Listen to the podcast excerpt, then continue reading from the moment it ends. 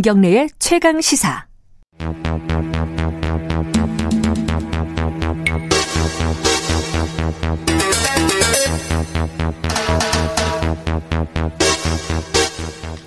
사건의 이면을 들여다보고 깊이 있게 파헤쳐보는 시간입니다. 추적 20분. 오늘도 두 분 모셨습니다. 박지훈 변호사님, 안녕하세요. 안녕하세요. 박지훈입니다. 한겨레 신문 김한 기자님, 안녕하세요. 네, 안녕하세요.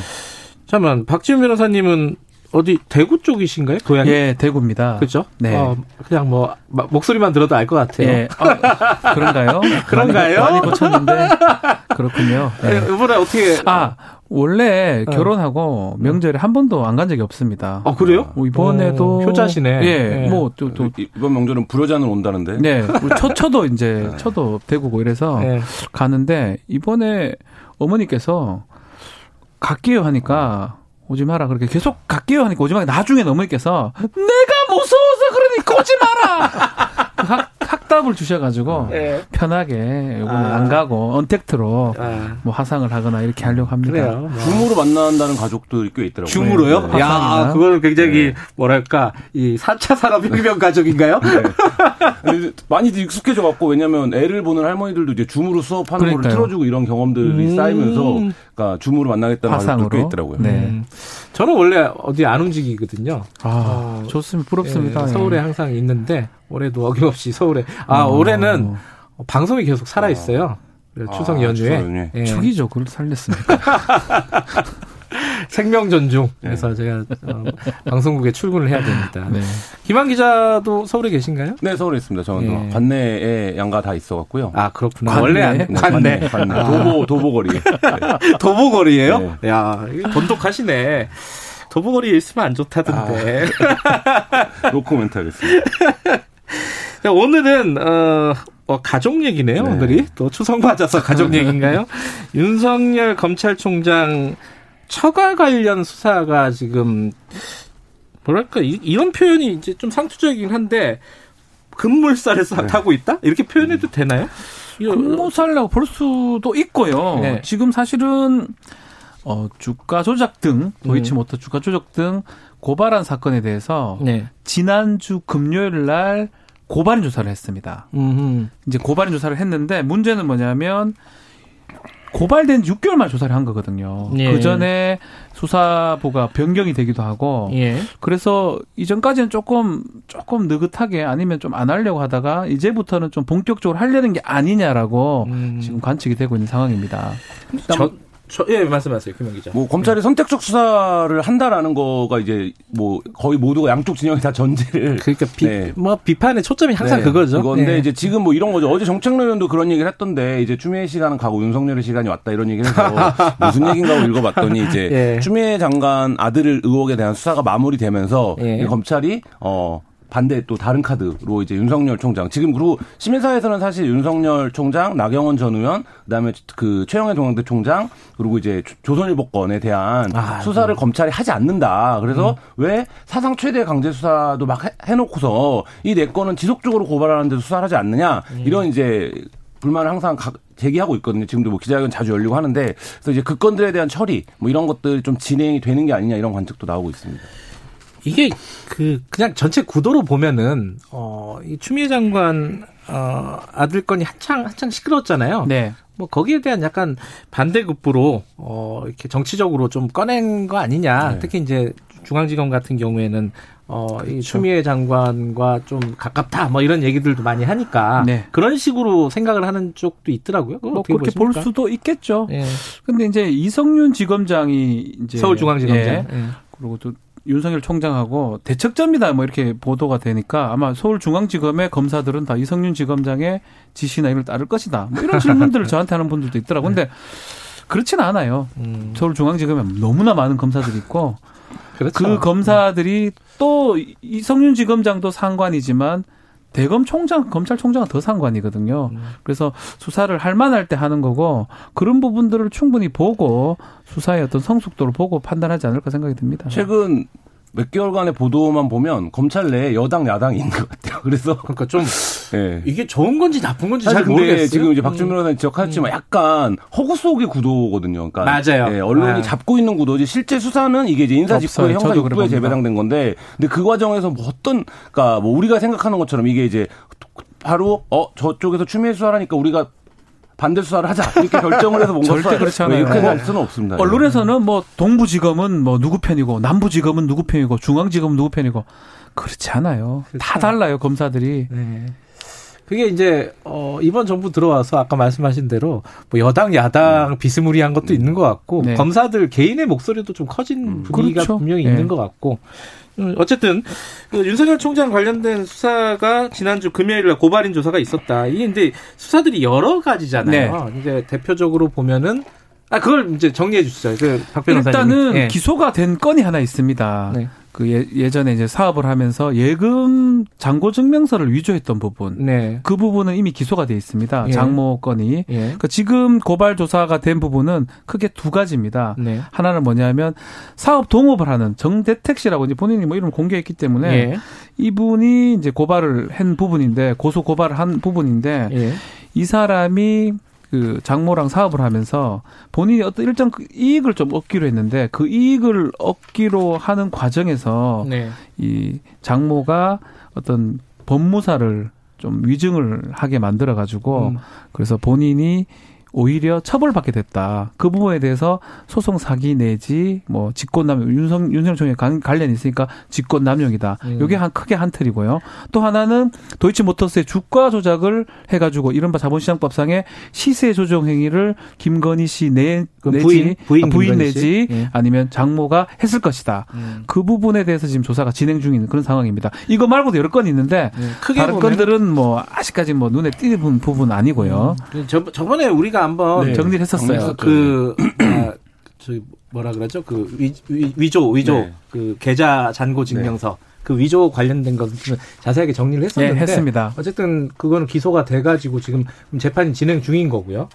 그럼 지금 크게 보면 아까 말씀하신 정대택 씨 관련 전 정대택 어 이름이 좀 어렵습니다. 정대택 씨 관련된 어 이 사건이 하나가 있는 거고 거기에는 이제 법무사를 위증을 뭐 교사를. 했든지 혹은 뭐 강요를 했든지 그렇죠. 뭐 그런 부분들이 포함되어 있는 거고 또 하나는 부인 김건희 씨와 관련된 주가 조작 의혹 사건 거기에 이제 연루가 됐느냐 안 됐느냐 뭐이 부분인데 뭐부터 그냥 간단하게 정리하면 이 정대택 씨 사건은 어 좀 오래된 사건이에요 네, 사실 사실 2000 이제 2003년도에 시작되는 네. 사건인데요. 스포츠센터 건물에 이제 같이 투자를 하기로 한 거죠. 그러니까 부동산 투자를 네, 하기로 부동산 한 투자를. 건데 그래서 이제 이익이 예. 나면 그 이익을 나눠 가- 나누기로 했는데 예. 그 부분을 처리하는 과정에서 이제 윤석열 총장의 장모가 법무사를 매수해서 거짓 증언을 재판에서 시키, 시켰고 음. 예. 그 결과 이제 그 오히려 사- 본인 주장으로는 이제 피해자인 자신 정대택 씨가 정대택 씨가, 유명을 예. 음. 쓰고 이제 그 복역을 했다라는 주장이에요. 물론 돈도 못, 못 돌려받았고 그래서 뭐 예.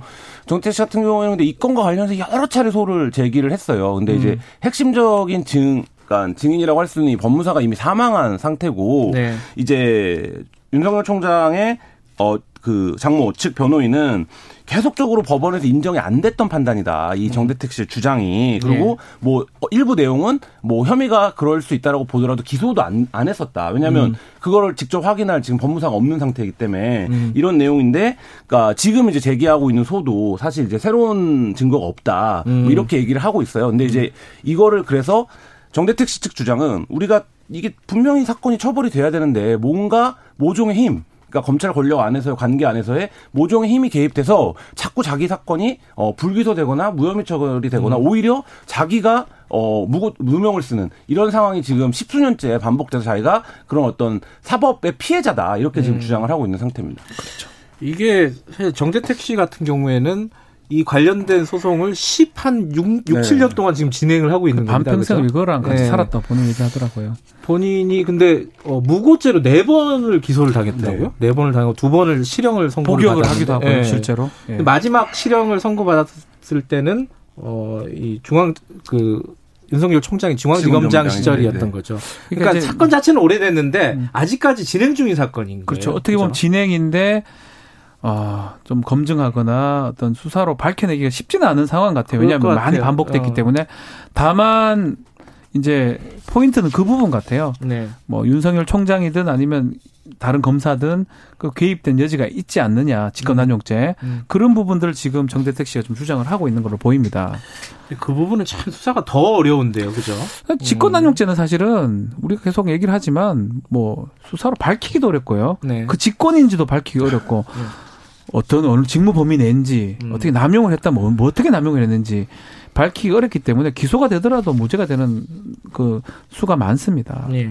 그리고 또 하나가 지금 이제 김, 부인 김건희 씨 주가 조작 관련된 의혹인데 이거는 사실 최근에 어 뉴스타파도 그렇고 MBC도 그렇고 뭐 JTBC도 그렇고 관련된 뭐 녹취들을 좀 공개를 했어요. 네.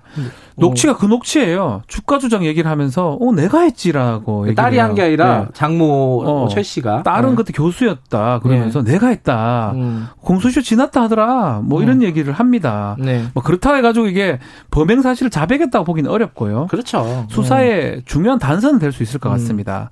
근데 사실은 주가 조작이라는 거는 시세를 조정하는 거예요. 음. 네. 예컨대 뭐, 뭐 여러 가지 방식이 있겠지만 뭐 막 매입을 했다가 뭐 남들이 들어왔을 때는 허위 공시 같은 걸 하고 빠져나가고 뭐 이런 게 반복되는데 시점이 2010년 2월에 이 주가 주, 주식을 매입했던 게 이제 네. 알려져 있고 근데 그건 김건희 씨가 지금 좀 이 개입됐던 걸로 보입니다. 네. 그렇게 김건희 씨가 문제된 거라고 생각이 드는데 또 녹취 자료에 보면 그 김건희가 아닌 장모 내, 음. 가 했고 딸이 한게 음. 아니다라고 하고 있는 상황이고 그래서 이게 10년이거든요 공소시효가 네. 그렇다면 2010년에 했으면 공소시효가 지났어요 2020년을 기준으로 보면 예. 근데 주가 조작이 원래 어떻게 이루어지냐면 주식을 계속 매집하다가 고점에 대해서 고점에 고점 직전에 팔고 나옵니다. 예. 고점에 팔면 해보- 금감원에서 해보셨어요? 압니다. 아니요, 제가 상법 같은 거 전공을 하다 보니까 예. 뭐 하지도 못하고 요 돈도 없어요. 저는 못하는데 그 고점이 2011년 2월 3월이거든요. 예. 그러면 2011년 2월 3월까지 계속 있다가 음. 직전에 팔았다고 가정하면 2011년 2월로 기준으로 보면 내년 2월까지 공소시효가 남아 있어요. 네. 그리고 취득액이 상당히 많아지면 무기까지 가능하면 15년이 됩니다. 네. 그래서 공소시효 부분이 가장 지금 걸려 있어요. 지났을 수도 있고요. 음흠. 남았다 하더라도 몇 달 안 남았을 수도 있고 네. 그 부분이 지금 수사에 어쩌면 포인트가 아닌가 생각이 음. 들어요.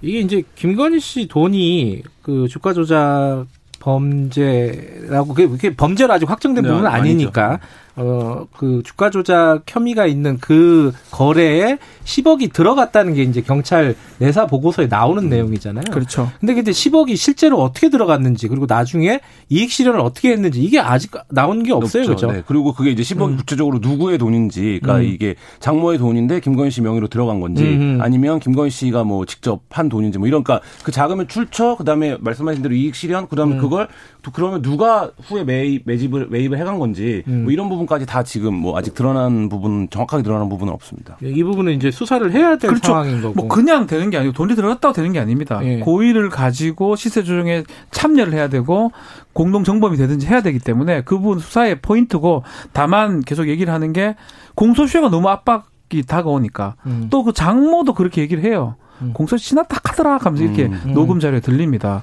그건 2010년 기준으로는 지났을 수도 있어요. 음. 근데 이제 제가 아까 말했던 저기 고점 고점을 기준으로 봐- 본다면 그건 다 하긴 해야 되겠지만 음. 아직 몇 달 남았다. 많은 안 남았어요.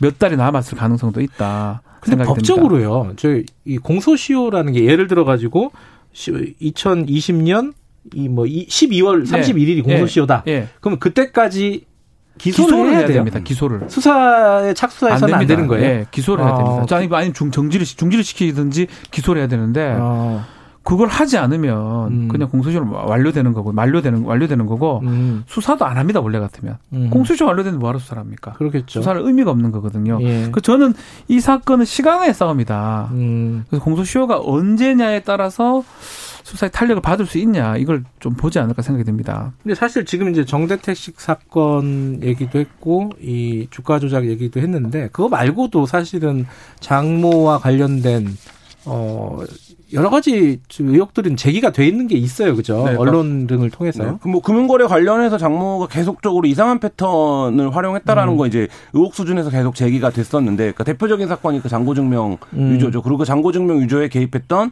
저축은행 직원이 다른 대출에도 음. 깊숙이 관여한 게 아닐까. 사실상의 좀 일종의 뭐라 그럴까요? 그러니까 어떤 작전, 뭐 음. 선수로 활동했던 게 아니냐. 그리고 실제 어 그 직원이 어 개입했다라는 거를 인정하고 뭐 이렇게 했는데도 왜 처벌이 흐지부지 됐느냐. 음. 거기에는 어 이 윤석열 총장의 장모라는 그러니까 특수한 지위가 네. 수사에 작용한 거 아니냐. 이런 이제 의혹을 받고 있는 건데 제가 이제 윤석열 총장 입장에서 생각을 해보면 지겨울 것 같아요. 그러니까 저- 저는 이걸 좀 털었으면 좋겠어요. 빨리 수사를 해서. 그러니까 그러니까요. 그러니까 이게 예를 들면 어, 이 수사가 무리하다라고 지적하는 쪽에서는 본인의 직접적인 문제도 아니고 심지어 어떤 문제는 결혼하기 전에 있었던 문제인데 네. 이걸 다 윤석열 총장의 영향력 아래서 비호 속에서 있었다고 주장하는 게 음. 무리다 이렇게 얘기하는 쪽도 있고 다른 쪽에서는 윤석열 총장 정도 되는 검사면 전화 한 통화만 해도 엄청난 위력 을 발휘하는 수 있는데 사실 이제 그런 게 직권남용죄에서 직권이냐 아니냐를 따질 수는 없지만 그 우리 가족이다 이렇게 예를 들어서